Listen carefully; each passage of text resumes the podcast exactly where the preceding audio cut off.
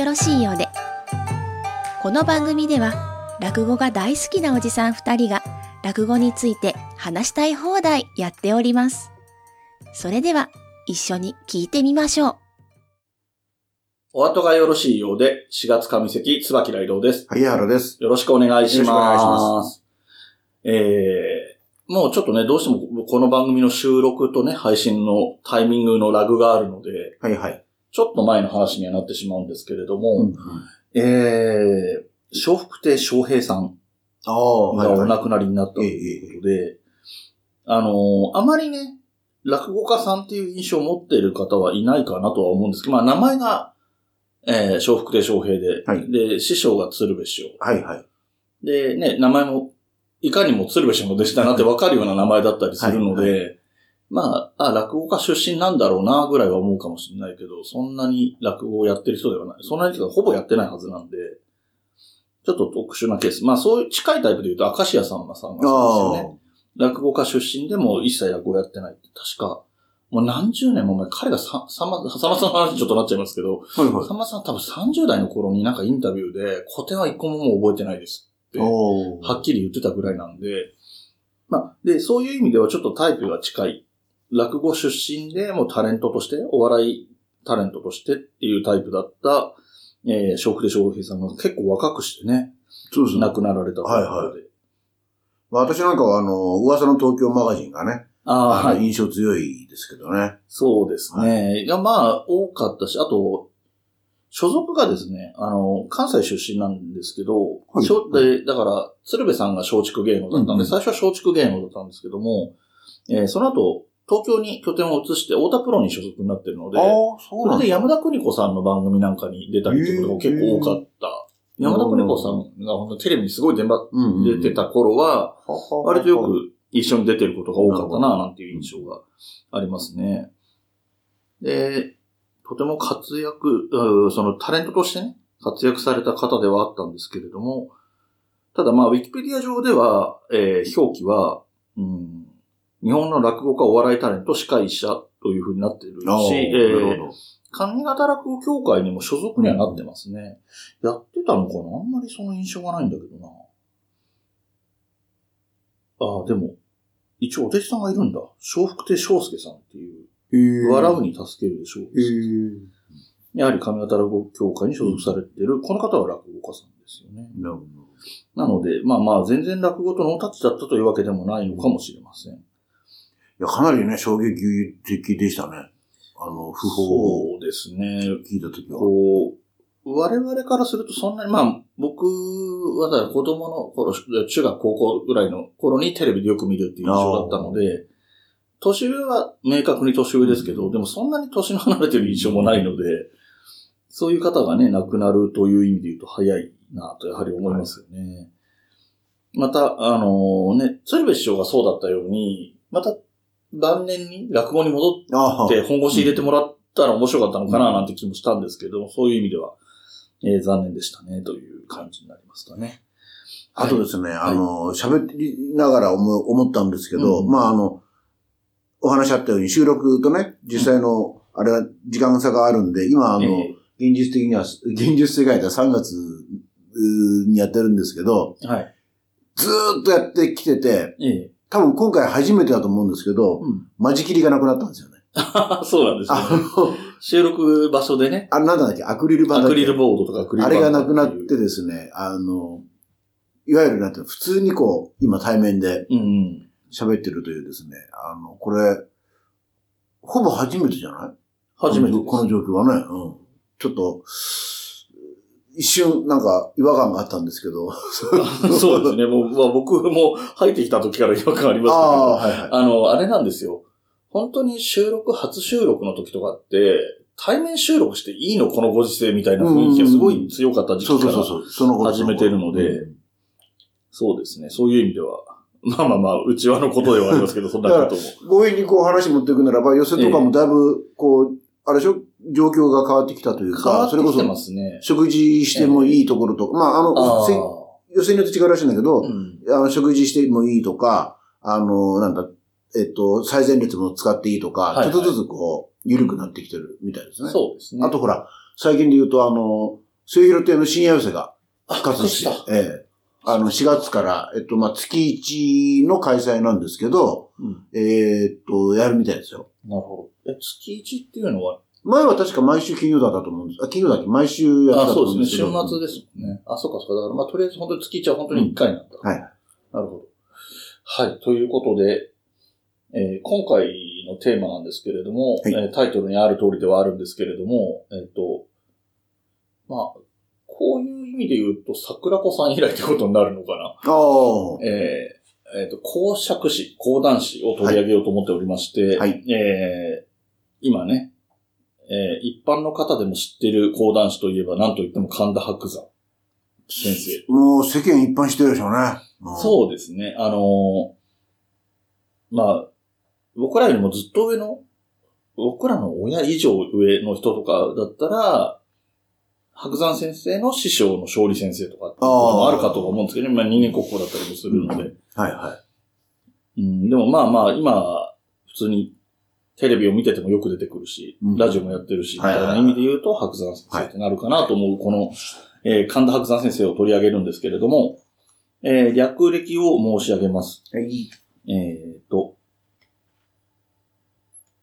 お生まれが1983年の6月4日、えー入門しまして、前座が2007年11月からで、えー神田勝利先生、先ほど言いました、三代目神田勝利先生のお弟子さんで、えー前座名というか、二つ目までか。が松之丞。そうですね。はいはい。で、えー二つ目に上がったのは、えーと、4年半かかってるのかな ?2012 年6月。うんで、えーそこから、えー8年弱で、えー真打ち昇進。だからちょっと早いですよね。えー2020年2月に白山、六代目神田白山として、えー真打ち昇進と。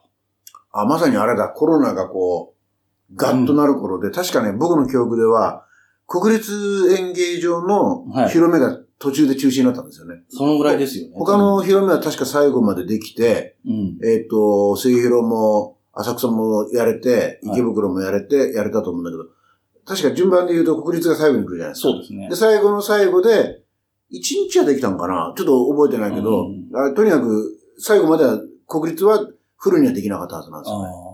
国立はまたちょっと開くんですよね。その、定石4席の後に。あ、そうだそうだ。次うんうんのうん。10日とかじゃないことが多いので、余計そうですよね。だから2月に疲労工業が始まってるので、2月はそんなにまだ平気でまだね、。まだや、あのーあ始まってはいるんだけど、コロナはもう日本でも。もだんだん増えてきてる時期だったんですけど、寄せが占めるって話が出るのが3月からだったと思う。ああ、なるほど。うん。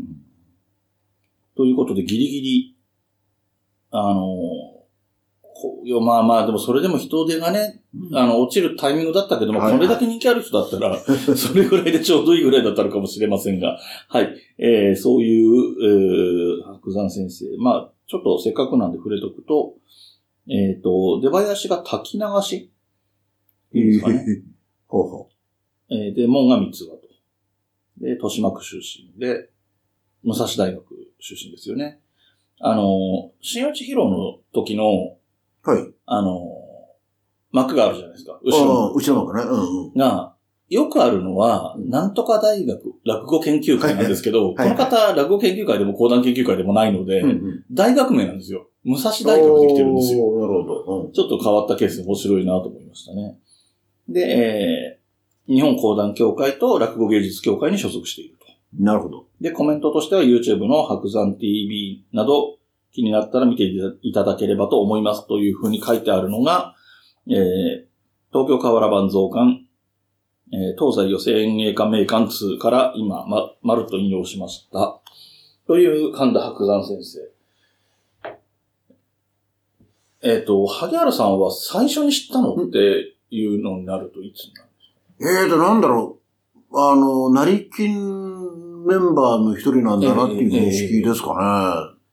だから、まあもちろん、もちろんというか、松之丞時代なんだけど、うんそこまで分かってなくて、うんうん。で、えっと、ラジオの TBS の、えーだからその頃だと、えー、松之丞問わずが問わず語りの。問わずがりの松之丞か。松それは聞いてましたけど、えー、その、寄せまで聞きに行くっていうのはそこまで熱心にしてなかったように記憶がありますね。で、僕がね、あの、ギリギリ松之丞で見られたのが、あの、み明確に覚えてるのは、確か、リアルに最終日だったかどうか忘れたけど、はい。松之丞が最後の、え松之丞から白山へみたいな感じで、紀ノ国屋ホールでやったんですよ。うんうんうんで、それのチケットは幸いにもギリギリ取れて、1枚うん取れて、あの、一番後ろだったんですけどね。ええで、それ見に行ったっていうのは覚えてます。で、ひょっとしたらその次の日からもう、襲名披露が始まるみたいな、そんな、ああ、そうかもしれないですね。そうかもしれないですね。だから、そのぐらいの、まあ割とかなりもう、それこそ人気が出て、もう知る人ぞ知るぐらいの状態で、ようやく知ったタイミングだと思うんですけど、うん。椿さんはどうなんですか？ああ僕はやっぱりおっしゃ、あお話に出たラジオからなんですね。でああ僕は逆に、えっ、と、ちょっとそれまで、落語そこそこ離れてたんですよ。うん。あの、定期的に聞きに行ってるのは年に1回とか、うん。あの、元日工業の歌丸さんを見に行ってるみたいな感じだったんで、はいはい。で、ラジオは好きでもともと聞いてたり、で、その辺の絡みですよね。TBS ラジオをよく聞いてたので、話題に出てくることもあったり、えー、まあ、爆笑問題、太田さんとかね、伊集院光さんとかっていうところとも絡みがあって話題に出てきたりってことがあって、ラジオの方も知なるほど、なるって、ほど。うんで、ラジオ聞き始めてっていうのが入り口ですね。なるほど、なるほど。で、僕は、その、その落語界からちょっと距離を置いてた時期だったんですよね、松之丞というか、あの、成金が大活躍してる頃っていうのは、そんなに見てない時代、要するに、二つ目とかに注目してるって感じでは見てなかったので、成金自体も知らなかったし、で、僕はまあそんな感じだったけど、萩原さんはその頃って成金自体の興行とかも見てはない。あのほとんど見てない程度も言ってないですよ。その頃は。じゃあ、えっ、と、で、ポッドキャストがあったから、ポッドキャストを聞いてたっていう、そうそうそう。だから、ああよくぞ思い、あの、指摘してくださいました。あの、成金のメンバーで、ラジナリかっていうポッドキャストやってて、それは聞いてたんですよ。好きで。うん。でも、だからっつって落語会、まあ、行ければいい行こうかなぐらいのふわっとした気持ちで聞いてて、あの、熱烈になんていうんですか、行ったりとかはうんしてなかったですね。でそうすると、ちょっと話がそれちゃいますけど、はいはい。あの、萩原さんがよく講座で、あ、だからその疲労工業とかが始まって、真打ちに上がり始めてからかなんかよく、あの、成金のメンバーの他の人の真打ち疲労工業を見に行ったりして、うんうん他のメンバーのことを知って、その人に興味を持ってああはいはいはいったっていうのは、あれは疲労工業とかのタイミングぐらいとか。もう多いです。あそれも、あり、ありですね。ありますね。早かったところで言うと、こちらくさんとかがなそうそうそうそうっていう時に、他の、そうか、こちらくさんは、ちょっと待ってよ。こちらがし、し、二つ目時代から見てるな。な、なんで見てんだ？あの、やっぱ寄席にたまに行って、こちらく面白いと思ったのかな。だから、あの、白品館劇場でやってた、あの、独演会とか、全あの、二つ目時代ですけど、行ってますね。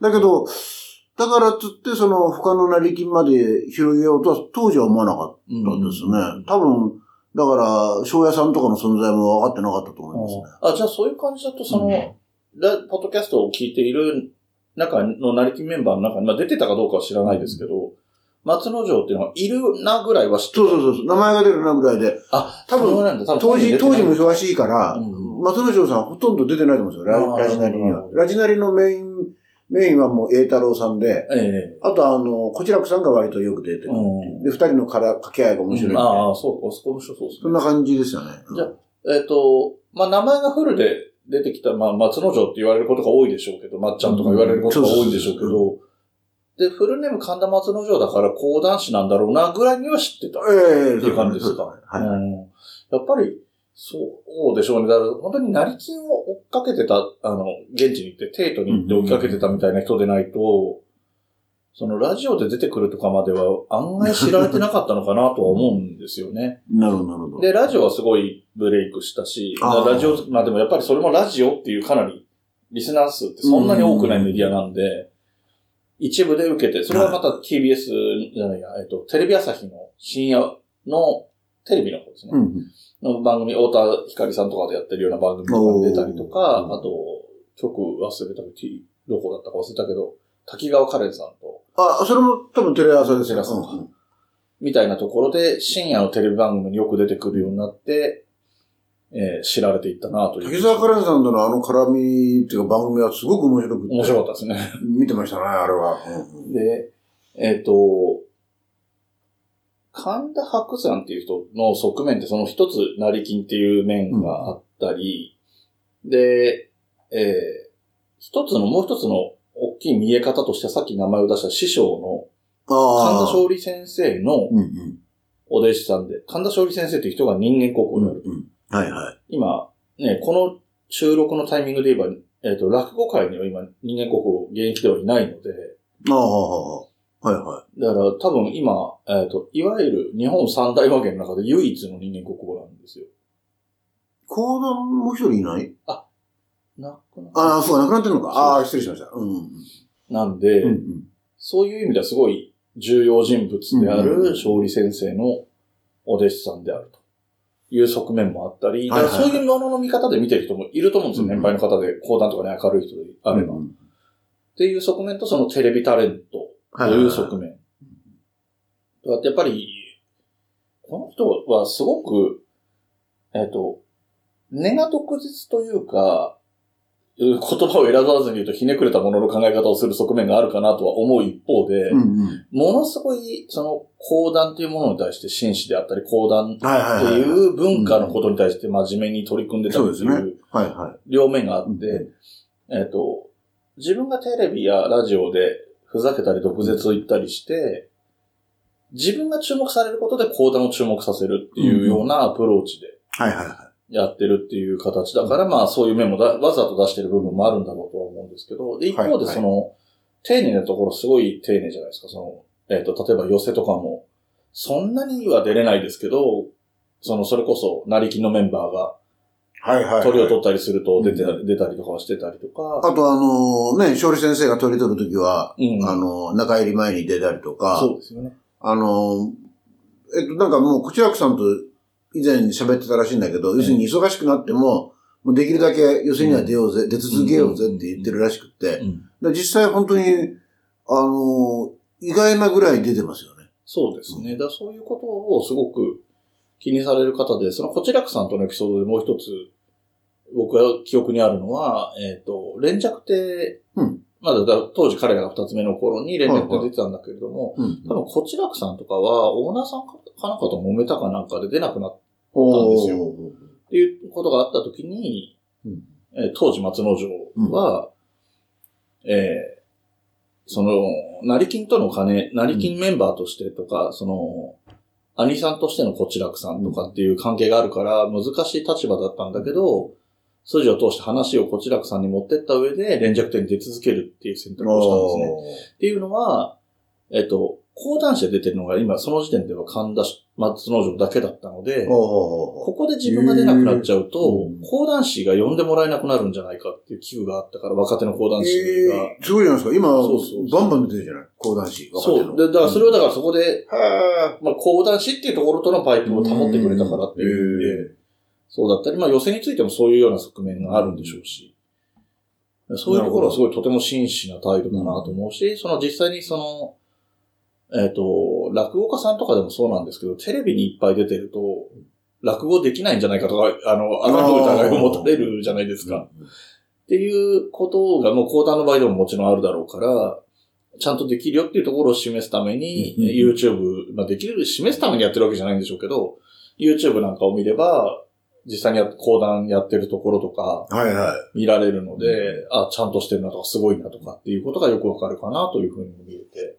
よくあの、白山さんが言ってるのが、あの、講談の小屋を作りたいっていうああ、そうですね。話があるでしょ？うんで、そう、それがまあ夢であると。うん。で、そのためには講談師の数を増やさなきゃいけない。っていうのはすごくこう、意識してて、うんってことは要するに、講談人気を広げていく、講談を知る人を増やして、うんまあ、高校野高校野球と一緒ですよね。あの、うん裾野が広がれば当然それやりたいっていう人増えるわけだから、そうですね。あの、講談を知ってる人を増やして、あの、志願者も増やしたいと。だから、まあ、才能ある人もどんどん糖質で増えてそうそうそう。その流れだと思うんですけど、成金メンバー全員真打ちになってるけど、うん。弟子取ってるのは多分松之丞ぐらい、あ、いや白山先生ぐらいだと思うんですけどね。そうですね。でしかも3人いるでしょ。はいはい。うん早いですよね。そうそう、早いんですよ。そこら辺はもう意識的にどんどん広げていく、うん増やしていこうっていうことじゃないかなと。あ、あとあの、すごい後輩思いだなと思うのが、ええあの、さっきお話あったの、YouTube やってるじゃないですか。はいはい。白山 TV で。うんそこで、その、私は多分ね、田辺一樹さんし田辺一華さんを知ったのは、白山 TV で市川さんと対談してるんですよ。ああ、はいはい、はい。それですごく白山さんが評価してるんですね、市川さんのこと。うんで、話も面白いしね、うん聞いてて。で、そこで、あ、こういう人いるんだっていうふうに認識したのが多分僕、初めだと思うんですよ。なるほで、同じように、ど。はい。神田す、まあ、さっきの名前も出ましたけど、うん神田桜子さんは、確かあの、二つ目昇進が、まさにコロナのもうんう、とんでもなく大変な時で、うんいわゆる広め工業できてなかったと思うんですけど、はいはい。その代わりにというか、そその分その、白山 TV の。中でその、なんですか、えっと、YouTube 上でお披露目工業をして、まあ、上げたというか、そう。したという、そこら辺はすごくこう、後輩思いで、えー、で、例えば、あのー YouTube に限りませんけど、白山プラスっていう、あのー講演をやってますけど、うんうん。これはゲストにその後輩を呼んできて、そうですよね。後輩とやる。桜子さんもこの前、らしいですね何前に出たりされてましたね。で、あの、後輩を全部出したら、先輩を呼ぶらしいんですけど、あだからなかなかすい。ごいなとちょっと思いますね。なるほどね。そっか、だから、その辺の、なんなんていうんですかね。で、あの、本当に余談なんですけど、すごい人気が高いっていう話で言うと、何ヶ月か前に帰省した時に母親と話したら、その、なんかの表紙で僕は多分白山先生の名前を出したんだと思うんですけど、はいはい。あの、最近行ったっていう話をしていて。え？でそうそう。おうで、それが、えっ、と、うちの母は東京出身なので、東京に友達が多いので、うんうんその友達から誘われたから行ってきたみたいな感じなんですけど、えっと、東京まで？来たと。まあまあ、それは全然来れるんですけど、はい。でえ、、それを息子は知らなかったんですか？ああ、知らないです、知らない。もうだって、電車、特急で1時間とかですからね。ああ、なるほど、なるほど。はい。で、えー、きっと、来て、その、友達が好きだからとかですね。友達は多分ラジオとかを好きで、あで、一回講談を見てみたい。その、うん好きな神田伯山先生が講談本業をやってるところを見てみたいで。そのなかなか取れないと言われるチケットをと取れたと。2枚取れたから、それはすごい。っていうので声がかかった。だから、そういううちの母みたいなね、あの、古典和芸みたいに全く興味がない人でも、そういうきっかけで名前を知ってたりするってことなんですよね。なるほど、なるほど。それはその、後輩の、プレイヤーのその広めるっていうのももちろん大事だけど、うんその、聞き手も増やす、認知度を上げるっていう意味でも、やっぱりそのテレビに出たり、ラジオに出たりもそうだし、はい。そうやって、そう、それがあるから、その、普段、公爵場には来ない、寄せには来ないっていう人も、そのホールである講談に来る。で、それに誰かが知らない、もっと知らない人を連れてくるみたいなことが起こってるんだなっていうのを改めて感じますよね。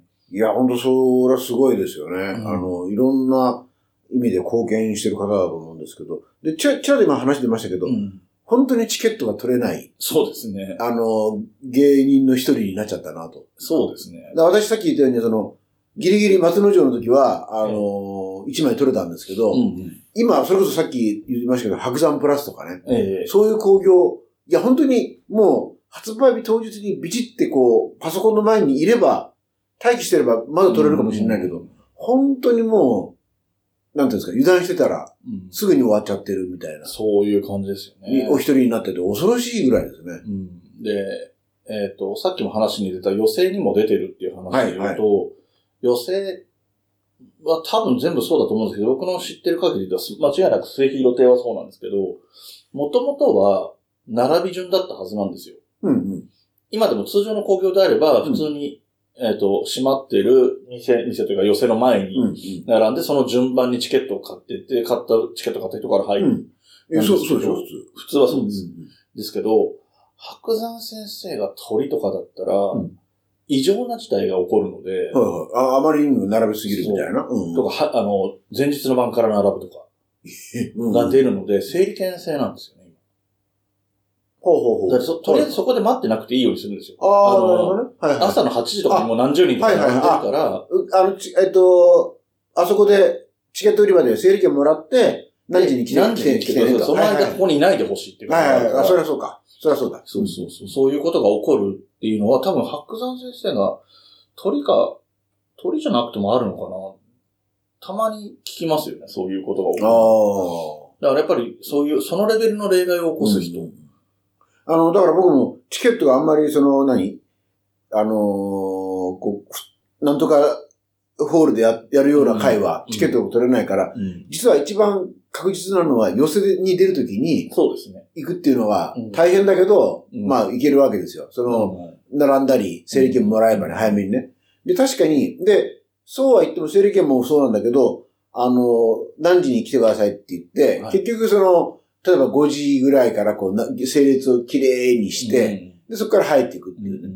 うん。そんでね、私がね、あの、ちょっとムカッと来たことがええ。あって、これはだ名前出した方が分かりやすいと思うんですけど、末広亭で以前ね、やっぱり、えっ、と、白山先生が多分鳥だったと思うんだけど、うん。出るっていうんで、まあ、整理券だと思いますわ。はい。で、もらって、で、何時に来てくださいと。まあ、早めに行きますよね。うんで、ずらーっと整列ができてる。で、その中に並ぶ。で、うんももちろん私の後にも整列ができる。うんそういう状況になるわなるわけですよ。うんまあ、言っても、でもね、300何十人の確かキャパだから、ええまあ、そんぐらい並ぶんですけど、ええ何に行き通ったかっていうと、あの、もう、夜の部が始まってて、はいはい。で、前座さんはまだいいですよ。ええあの、要するにね、こあう、そっからこう、チケットを買って、整理券だからね、僕持ってあ。るチケットを買って、はいあの、入るわけですよで、もぎって。ええだからね、あの、始まってんのに入れないわけ。はいはいはいほんで、えっと、結局私もね、確か、二人目か三人目ぐらい。はい。はい。30分ぐらい。会、うんあの、全然じゃないですよ。始まって30分ぐらいして、ようやく入れたっていうね。だし CM さんがなんか聞き逃したんだよな、確か。ああ。ちょっとね。これどういうことだよって、ちょっと、その時、憤りを感じましたね。これ、だから、ハグさんとは関係ないですよ。うん。あの、まあオペレーションとしてねまあまあ。オペレーションとしてどうなんだよっていう。でも、まあ、白山先生とは直接関係ないけど、まあ、白山先生がいけないわけではもちろんないんだけど、うんで、えっ、と、今時の令和の世のオペレーションとしてどうなのはわかるんですけど、でも寄せってそんなもんですよね。おそらくどこの寄せも、もぎりは一人か二人しかいないうん。し、チケット売ってるのも一人で売ってるし、まあ、だからもう工夫としては、まその寄せの開演を遅くするとか、まあ、何かしらのそれなんかその、うん。要するに時間を確保する。うん。ね、あそこ、だってチケット売り場に二人入ったってどうしようもないわけで、うんそうそうそう。そう。そうそう。いう意味ではなかなか難しい難しいですよね。と、あとその、これまでにそういうことがなさすぎて、うんそうですよね。でそそういう意味では、そのもちろん、白山先生が悪いんじゃないんだけど、そういう前例のないことが起こってるっていう意味では、白山先生の凄さっていうのは、その通りだなというふうに思いますね。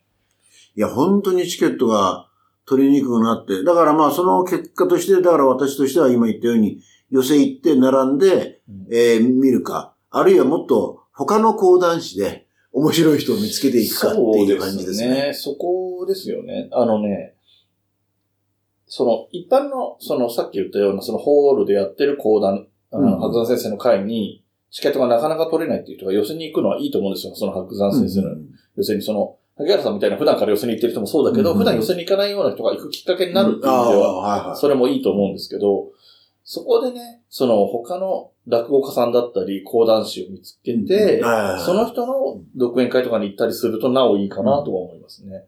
で、ちょっと、あの、もう少しバランスが取れてくると白山先生のも行きたい人が行けるようになるかなって、あの、ちょっと余談ですけど、また、あの、伊集院光さんが亡くなった六代目円楽師匠と会やった時とかも、はいはい。やっぱり知名度が高すぎて、うんあの、こう言っちゃなんですけど、多分、六代目円楽師匠の独演会とかに比べてもちょっと異常なぐらいのチケットの売れ方だったはずなんですよ。まあでしょうね。要するに伊集院さんがラジオで有名だったり、テレビで有名な伊集院さんが落語をやる、これまで落語家の弟子であるっていうことは知ってる人は、ラジオファンとかはみんな知ってるけど、落語はやらないってスタンスを取り続けてきたけど、ついにやるっていううん。反動ですごいお客さんがき、数が応募があったはずなんですよ。応募というかねね。申し込みが。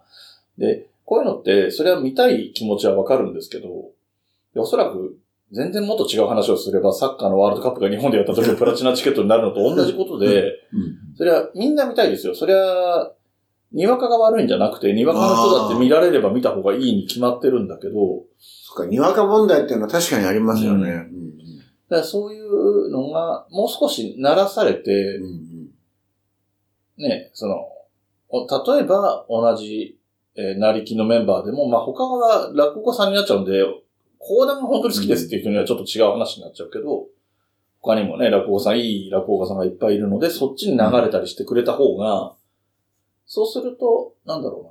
神田伯山先生すごいんだけど、それに負けないぐらいすごい人って、うんあの、講談師にも落語家にもいっぱいいると思うので、うそこのバランスはもうちょっと取れたらなっていう気はしてますけどね。まあ、その点で言うと、その、白山 TV では、うん。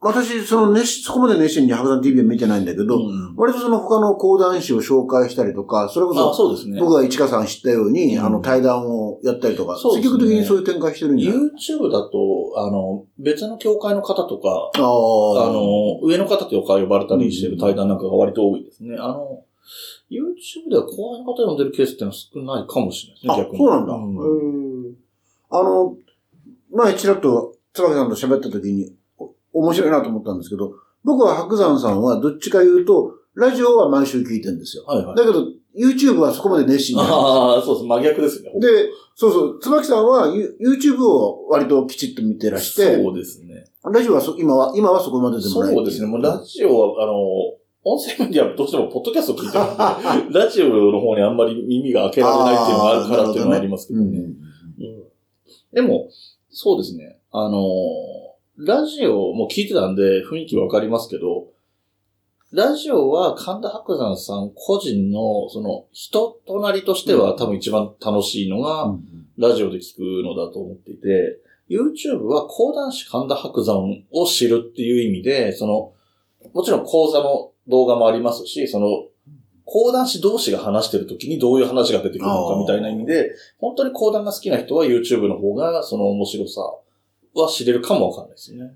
あの、これを今聞いてらっしゃる方はもう、白山さん大好きで聞いてらっしゃる人もいると思うから、あそうすると、あの、すごく愚かしい質問、初歩的な質問しますけど、YouTube の方は、ええあの、白山 TV ね。ええ。それは定期的にもうアップされてるんですかあの、頻度は高いけど不定期ですね。ああ、そうなんですね。うんで、その、何やるかっていうのも、あれですか、開けてみてわかるっていうか、あの、そうですね。基本はやっぱりごご本人の講座が多いんですか？講座は、あの、企画ものの、あの、連続通しでやるやつあるじゃないですか。い4日とか5日とか通してやって、うん1回あたりに何席ずつやってるみたいなものを上げてるやつと、うんあとは、新内広工業の時からずっとやってる楽屋裏。は、えっ、と、白山先生が鳥の時はやってます。うん。あとは、対談は多分雑誌かなんかとの連動企画なんで、あれ、前、これ面白いっておっしゃってたのありましたよね。なんだっけ？夢枕幕とか。ああ、そうそうそうそうそう。うんうんうん。そうそう、夢枕幕さん、先生、作家のね、と話してるのは、あれはその小説家である彼の話とかも面白かったっていうのもあったんですけど、なるほど、なるほど。でそれは多分雑誌との連動で、えっ、と、その雑誌を読んでほしいっていうのの宣伝的な意味もあるんだけど、えっと、インタビューというか、その対談を多分半分 YouTube で動画でして、半分雑誌に掲載みたいな感じだと思うんですよね。なるほど、なるほど。うん。そう、その辺、パターンとしてはその3つが多いですかね。あの、僕、ラジオの方聞いてて思うのが、あの、この人は、やっぱキュレーター、まあ、キュレーターっていうのは、まあ、僕の中では、いろんな情報を、から、この、その人の主観で選んで、これがいいですよってこうお勧めしてくれる人みたいな認識なんですけど、そういう意味で言うと、やっぱ、白山さんはこう、いろんなエンタメの中から、うん。これが今いいよ、面白いよってこう、それをこう、ラジオではよくしてくれてると思ってて、うん。あの、RRR もねう、ん。進めてたし、うん。あの、私全然知らなくって、あの、白山さんの先生のラジオで知ったのが、あの、タローマンっていうね、岡本太郎をモチーフに、の作品をモチーフにした、えっ、と、番組、動画を、あの、動画というか番組を、あの、NHK が。流したんですよね。5分番組の10本ぐらいで。うん。で、これかなり衝撃的な、要するに、岡本太郎の絵がうん。怪獣になったりして。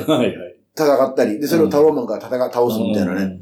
あの、なかなか衝撃的だったんですけど、でも僕はこれは、あの、白山ラジオ、白山先生のラジオ。聞かなかったら多分知らなかったんですね。で、今は結構そのタローマンの、えー、なんだっけ？日めぐりカレンダーとか、あの、そういう関連の書籍が Amazon の上位になへー出たりするんですよ。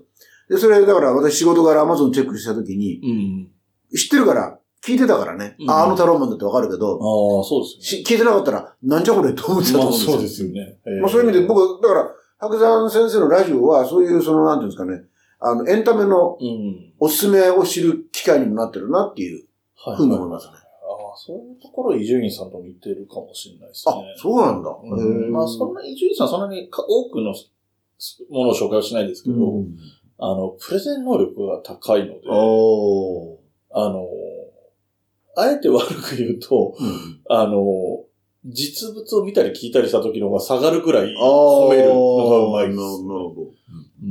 うんそんなイメージがあったんで、ちょっと似てるところが、影響を受けてると、ラジオに関して言うと、うん伊集院さんの影響を受けてるとは言ってるので、なるほど。うん、そんなことも思いましたね。はい。はいはい。いいですかね。はい。では、えっ、と、この後ちょっとね、あの、講談に関する小ネタを一つ入れて、えー終わりにしていこうと思います。はい。この番組ではお便りを募集しています。メールアドレスは、おあと202004アットマーク gmail.com o, a, t, o, 202004アットマーク g, m, a, i, l, c, o, m です。お便りお待ちしております。また、SNS のハッシュタグは、シャープおあと。おあとはひらがな3文字です。こちらもよろしくお願いします。はい。ということで、えっ、と、講談に関するちょっと小ネタというか、これ、うん実は僕、それこそですね、白山主名の頃のテレビで出てたか、ラジオで話してたか忘れましたけど、えっ、と、僕が話そうとしてる話の出所は、うんまさに白山先生で、はいはい。えっ、と、何の話かっていうと、大阪の講談業界の話。はいはい。で、大阪に今、あまずその話で言うと、大阪の講談ってすごく下火になった時期があって、あの、生半可じゃない下火だったんですよ。うんどのぐらいかというとですね、最終的に、えー親子二人しかいないっていう す、すえげえな。ほうーっと、極道南良さんっていうのかなほう。っていう方が、の二代目、三代目が、まあ、後に三代目になる人が親子で、この、あー。